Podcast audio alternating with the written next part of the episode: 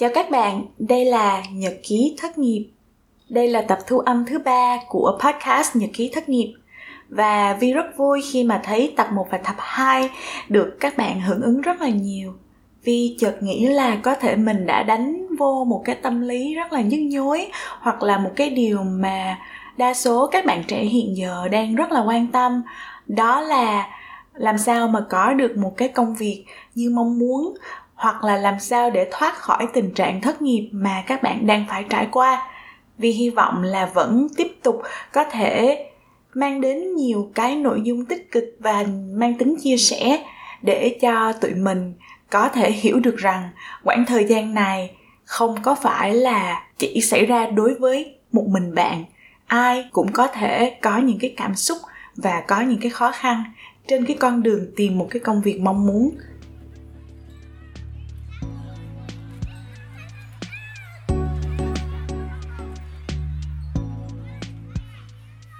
như những tập trước mà vi đã chia sẻ, bản thân vi cũng là một người đã trải qua những giai đoạn thất nghiệp, không phải một lần mà những hai lần.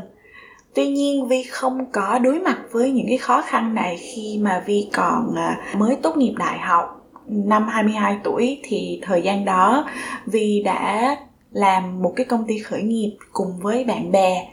à, thì à, cái cảm giác thất nghiệp nó chỉ đến khi mà vi đã có những cái trải nghiệm rất là dày dặn đã có tiền tiết kiệm và đã có những cái kỹ năng đi làm khá là à, dồi dào rồi. Tuy nhiên khi mà chuyện đó nó xảy ra nó vẫn tạo cho vi rất là nhiều cái áp lực và những cái suy nghĩ kiểu như à, mình thật là vô dụng mình đi làm bao nhiêu năm nay nhưng mà thật ra cũng không bằng ai rồi um, hay là mình bỏ quách cái xứ này rồi về Việt Nam đi. Ở Việt Nam cái gì mình cũng có. Nếu mà không có việc làm thì ở nhà với ba mẹ. Ở bên đây nhiều cái khốn khó rồi trả tiền nhà. Rồi trong thời gian mà vi đang kiếm việc á thì vi đi làm thêm. Vi đi làm thêm ở nhà hàng làm thêm ở siêu thị để trang trải cái cuộc sống qua ngày và đi làm những cái công việc đó, nó đã rút hết cái năng lượng và cái suy nghĩ tích cực của vi rồi. Có một lần vi nhớ vi phải đóng cửa hàng vào khoảng tầm 11 giờ 30 phút. Lúc đó thì xe buýt chỉ có những người mà làm đêm người ta đi về thôi. Và cái chuyến xe buýt đó là khoảng 30 phút mới về đến nhà của Vi. Và Vi đã ngồi đợi ở bến xe buýt và Vi đã khóc thì có một cái cô này cổ đến bên và cổ hỏi là, ồ, tại sao mày khóc? Thì mình cũng không có giải thích được là tại sao mình khóc hay là tại sao cái cái cái nỗi khó khăn đó nó lại bộc ra vào thời điểm đó. Thì vi chỉ nói gọn gàng là vi cảm thấy cái cuộc sống của mình nó thật là bế tắc và nó thật là tối tăm. Đã lớn tuổi rồi nhưng mà mình vẫn chưa có một cái công việc ổn định, vẫn chưa có một cái sự nghiệp như mình hằng mong muốn và vi không biết là những cái lựa chọn mà vi uh, đi nước ngoài để đi học có phải là lựa chọn đúng đắn hay không? Thì lúc đó khi chỉ vì một cái câu hỏi thôi mà vi nói ra rất là nhiều và vi chợt nhận ra là những cái suy nghĩ đó của mình mình đã không thể nói ra thành lời trong một thời gian rất là dài. Mình cứ giữ nó trong lòng và mình cảm thấy đó là một cái nỗi tủi nhục á nói ra thì không biết là có được chia sẻ hay không nhưng mà mình cảm thấy một cái sự xấu hổ nào đó. Và vi cảm thấy là à tại sao mà mình không thể chia sẻ được những cái này? Nó có gì ghê gớm mà mình phải giữ mãi ở trong lòng? Do đó thì khi mà vi làm cái à, những cái video chia sẻ về khoảng thời gian thất nghiệp của vi á vi cũng tự nói thẳng trong những cái video đó là vi đang thất nghiệp và đang kiếm việc làm thì khi mà vi nói được cái câu tôi là người thất nghiệp vi cảm thấy nhẹ lòng rất là nhiều. Và sẽ có nhiều người người ta lãng tránh cái vấn đề đó. Người ta không dám nói là người ta thất nghiệp. Người ta có thể nói là ờ đang trong giai đoạn phát triển bản thân hay là như thế nào đó. Nhưng mà thực chất ra, thất nghiệp là một cái nó, vi thấy nó tồn tại rất là rõ ràng và nó đánh vô những cái tâm lý, nó đánh vô những cái suy tư của một con người rất là nhiều. Và vi thấy đối với vi, đối với cá nhân vi thôi, cái bước mà mình chấp nhận, nhìn nhận cái quãng đường của mình đi là một cái quãng đường nó đang không có tốt mấy, tức là mình đang trong tình trạng thất nghiệp. Thì nhiêu đó thôi là cũng đủ làm cho vi cảm thấy là ờ mình hiểu là bản thân mình cần có những cái sự giúp đỡ không phải, không những là từ bên ngoài mà từ bản thân mình nữa. Mình phải tự giúp bản thân mình. Và nói ra được cái điều đó cũng làm cho vi cảm thấy là à mình không cần giấu giếm những cái xấu xa, những cái tủi nhục, những cái xấu hổ để làm gì hết. Không có đáng để mà phải giấu những chuyện đó.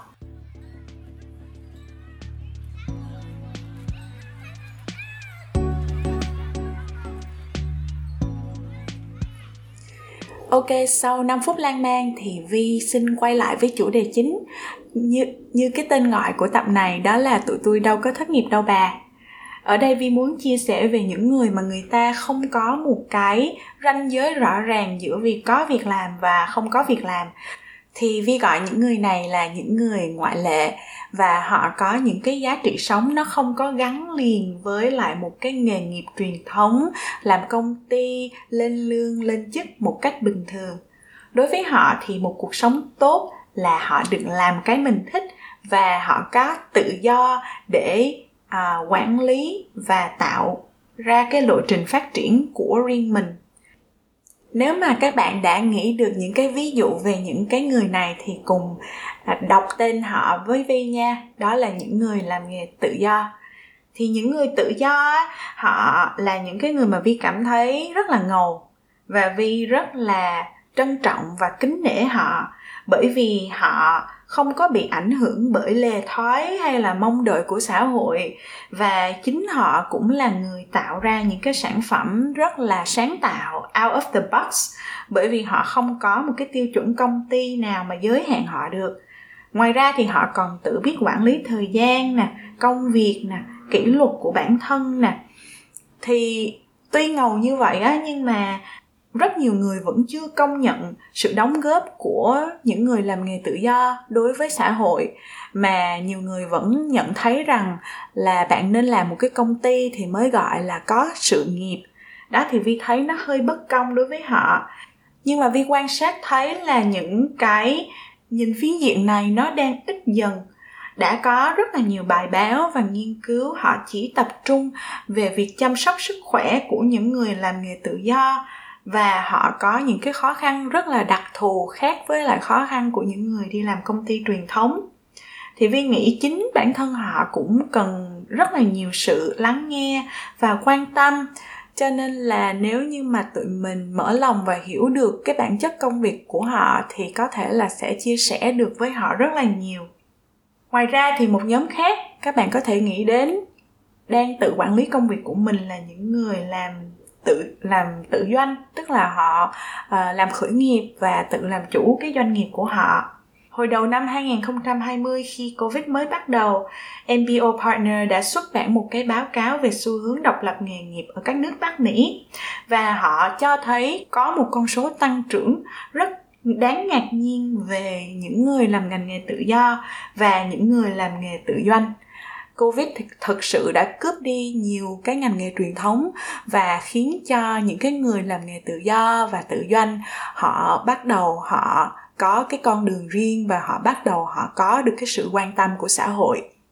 Nói tới đây thì vi muốn đi sâu hơn một chút để khám phá cái tư duy và những cái giá trị sống của những người làm nghề tự do và những người làm chủ doanh nghiệp. Thì tụi mình cũng để ý là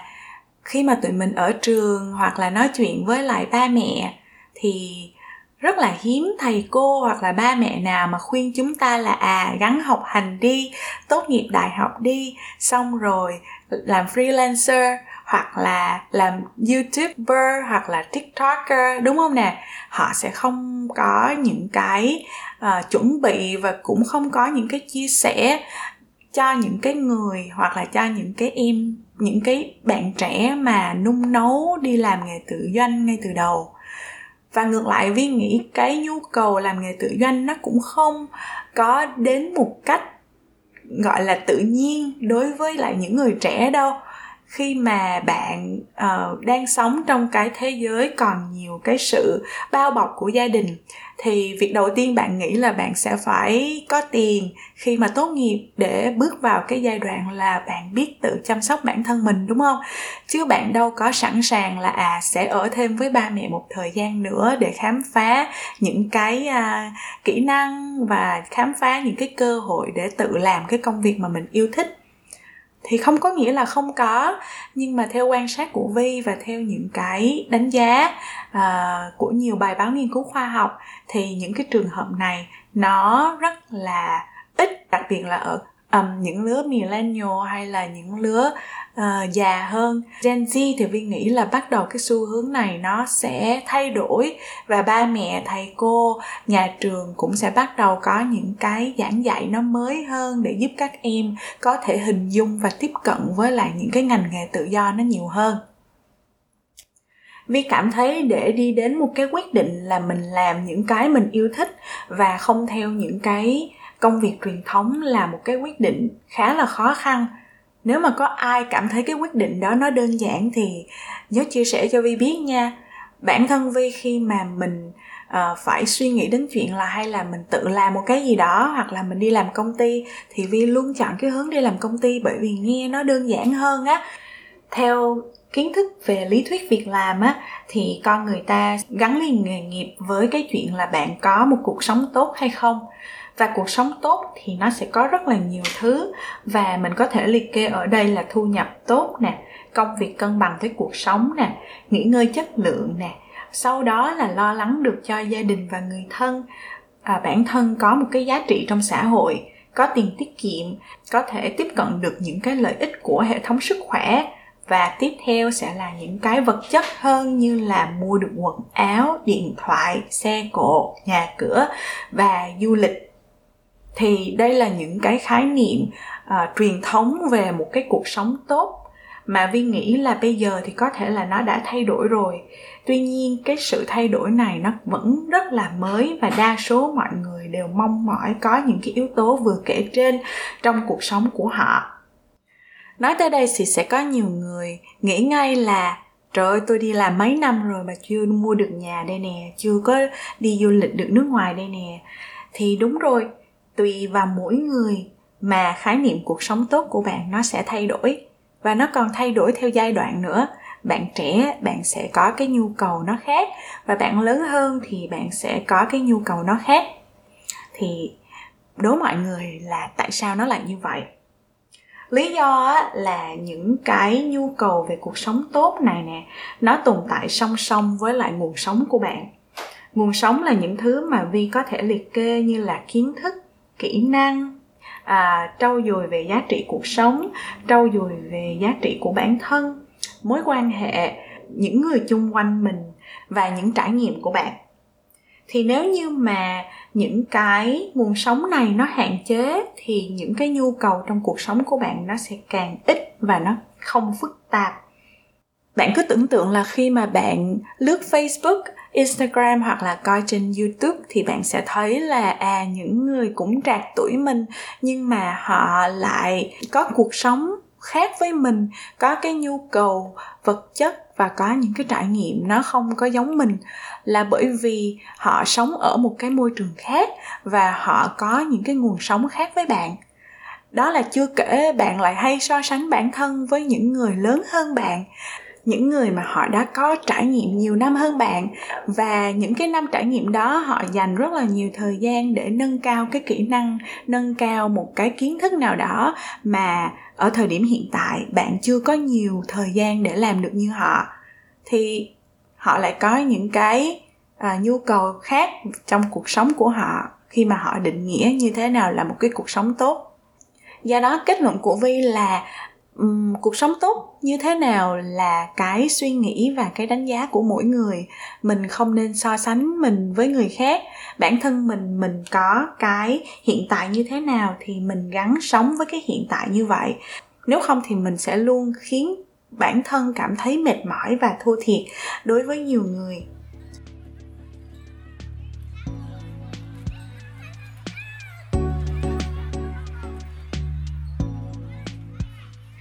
Tại sao vi lại đề cập tới cái này? Nó có liên quan gì tới cái việc uh, đang bàn về làm nghề tự do và làm uh, mở công ty tự doanh? Thì có nó có liên quan. Nó liên quan ở đây là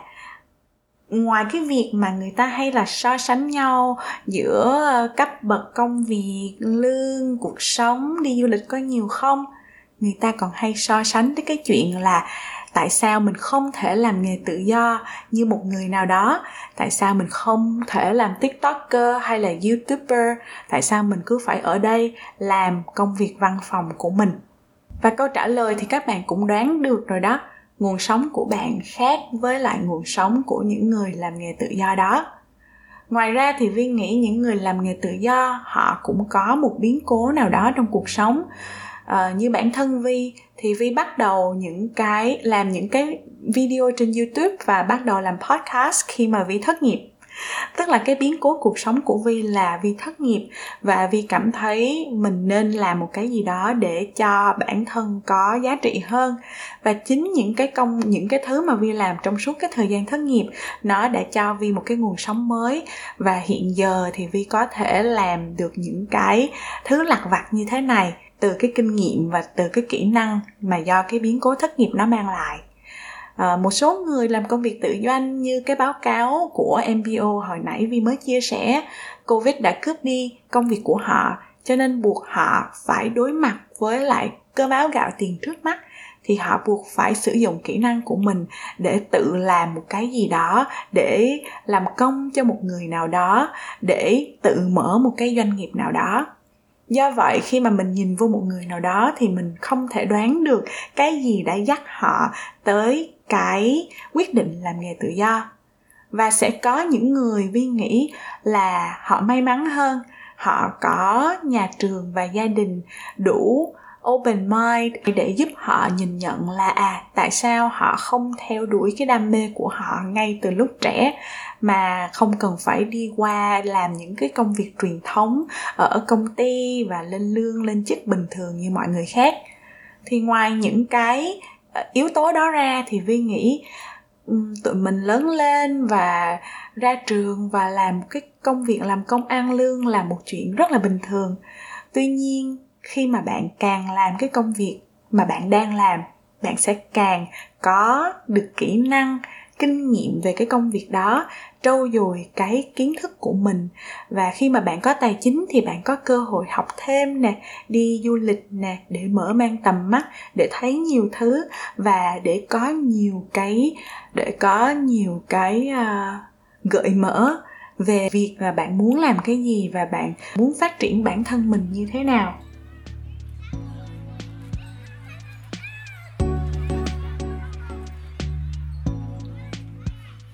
Nói tới đây thì Vi đang dần đi tới cái kết của tập này. Vi cũng muốn gửi một cái lời chia sẻ là ờ, uh, Vi cảm thấy không có công việc nào quan trọng hơn công việc nào và không có loại công việc nào thì nó không được tôn trọng bằng những cái công việc khác. Vi nghĩ là tụi mình làm gì cũng được miễn là có thu nhập là được. Bởi vì khi mà bạn có thu nhập á là bạn sẽ có nhiều lựa chọn hơn trong cuộc sống đó là cái kinh nghiệm mà vi đã đúc kết là có tiền trước cái đã, rồi từ từ mới sáng tạo cái này, làm cái kia. Tại vì mở mắt ra là mình cũng phải trả tiền nhà, ăn uống, cho nên là cái phần thu nhập vi vẫn đặt cái vai trò của nó lên hàng đầu. Và nếu mà phải làm một cái công việc làm công ăn lương hay là chạy bàn ở một cái quán cà phê thì vi cũng sẵn sàng làm để có được cái phần thu nhập và chăm sóc cho bản thân mình à, sau đó thì những cái à, khác nó sẽ phát triển hơn như là kỹ năng của vi kinh nghiệm sống của vi. Và vi sẽ bắt đầu có nhiều cái nguồn sống hơn để đưa ra cái quyết định cho bản thân mình là liệu mình muốn tiếp tục làm công ăn lương hay là mình muốn chọn làm một cái nghề tự do ngược lại, những người mà bắt đầu bằng nghề tự do thì cũng không có nghĩa là họ sẽ không bao giờ về, quay về làm công ty, mà họ cảm thấy cái hướng đó là họ vui và chấp nhận. Thì vi cũng nghĩ là mình nên tôn trọng những cái quyết định đó của họ và nếu như mà có ai tìm đến bạn để chia sẻ những cái khó khăn và muốn được lắng nghe thì vi hy vọng bạn mở lòng và lắng nghe những cái khó khăn của những người này nhé. Không nhất thiết là họ đang trong tình trạng thất nghiệp đâu. Khi mà họ đang tìm kiếm công việc mà họ mong muốn khi mà đã, họ đang làm một công việc tự doanh mà có nhiều cái khó khăn trong cuộc sống vi nghĩ ai cũng sẽ cần được lắng nghe rất là nhiều vì hy vọng truyền được tới cái năng lượng lắng nghe cho mọi người để mà ai cũng có cơ hội được nói ra những cái đau đớn trong lòng của mình. Về phương diện của người lắng nghe và người được chia sẻ thì vi cũng hiểu là họ có những cái cũng khó để mà à, tiếp cận để mà chia sẻ cái vấn đề về thất nghiệp. Bởi vì vi cảm thấy thất nghiệp cũng giống như thất tình nó rất là personal tức là nó rất là khác biệt. Uh, tùy vào từng người tùy vào từng giai đoạn tùy vào từng hoàn cảnh và tùy vào giá trị sống nữa.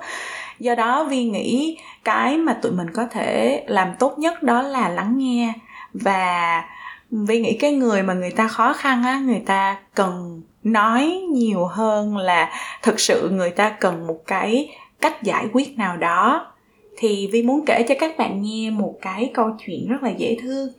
Là hồi xưa khi mà vi thất nghiệp á, thì vi có lên linkedin và vi gửi một số cái message tin nhắn tới một số những cái người làm những cái nghề mà vi nghĩ là mình thích á. Hỏi họ là ô tôi muốn tìm hiểu về cái nghề này, có thể chỉ dẫn cho tôi, có thể nói chuyện với tôi được một chút được không? Không may mắn lắm là không có ai trả lời lại cho vi hết dạo gần đây á thì vi bắt đầu là vi cảm thấy là nếu như mà có ai tìm tới mình á mình sẽ mở lòng liền. Tại vì ngày xưa không ai mở lòng với mình hết mình cảm thấy mình nhỏ bé và cô đơn thế nào á. Thế là vi có nhận được một cái tin nhắn từ một cái bạn này. Bạn có ba mẹ người việt nam nhưng mà sinh ra lớn lên ở canada nên bạn không nói được tiếng việt. Và bạn nhắn cho vi một cái tin rất là dễ thương là uh, vi ơi mình không có quen biết ai làm trong cái lĩnh vực mà bạn đang làm hết. Cho nên là mình muốn hẹn một cái buổi uh, chat online để mà chia sẻ về kinh nghiệm và những cái lời khuyên mà vi có thể giúp mình để mình bắt đầu những cái bước đầu tiên để bước vào cái cái ngành này. Và vi cảm thấy wow cái bạn này giống mình ngày xưa quá. Và vi cảm thấy là mình không nên đóng vai cái người là mình ignore những cái tin nhắn kiểu như vậy nữa. Bởi vì mình biết là cái bạn này bạn cũng phải đang rất là nỗ lực và phải mạnh dạn lắm mới dám gửi cái tin nhắn đó đi. Cho nên là vi mới, ok, nói chuyện với bạn và à, tụi mình có một buổi nói chuyện rất là dễ thương với nhau vi chia sẻ được cho bạn rất là nhiều. Và bạn cũng nói là bạn được tạo cảm hứng về cái công việc của vi đang làm và bạn cũng hy vọng là cái buổi nói chuyện nó sẽ cho bạn nhiều cái action plan có nghĩa là nhiều cái một hành động nhất định để bạn bắt đầu tạo một cái portfolio và cái một cái profile phù hợp để xin những cái việc này. Bản thân vi thì vi cảm thấy rất là vui vì mình đã làm được một điều như vậy. Là ngoài cái chuyện mà nói huyên thuyên trên nhật ký thất nghiệp thì mình cũng đã thực sự có những cái kiểu à, nói chuyện với những cái người mà cần biết về cái ngành của mình. Và mình là người hiểu rõ và mình chia sẻ được cho họ. Đó thì vi mong là ai cũng có thể à, có cái hành động yêu thương lẫn nhau như vậy. Và ai cũng có thể mở lòng để lắng nghe và mở lòng để chia sẻ thông tin cho người khác khi mà họ cần. Cảm ơn các bạn đã nghe hết tập podcast này. Hẹn gặp lại các bạn ở những tập sau nha. Bye bye!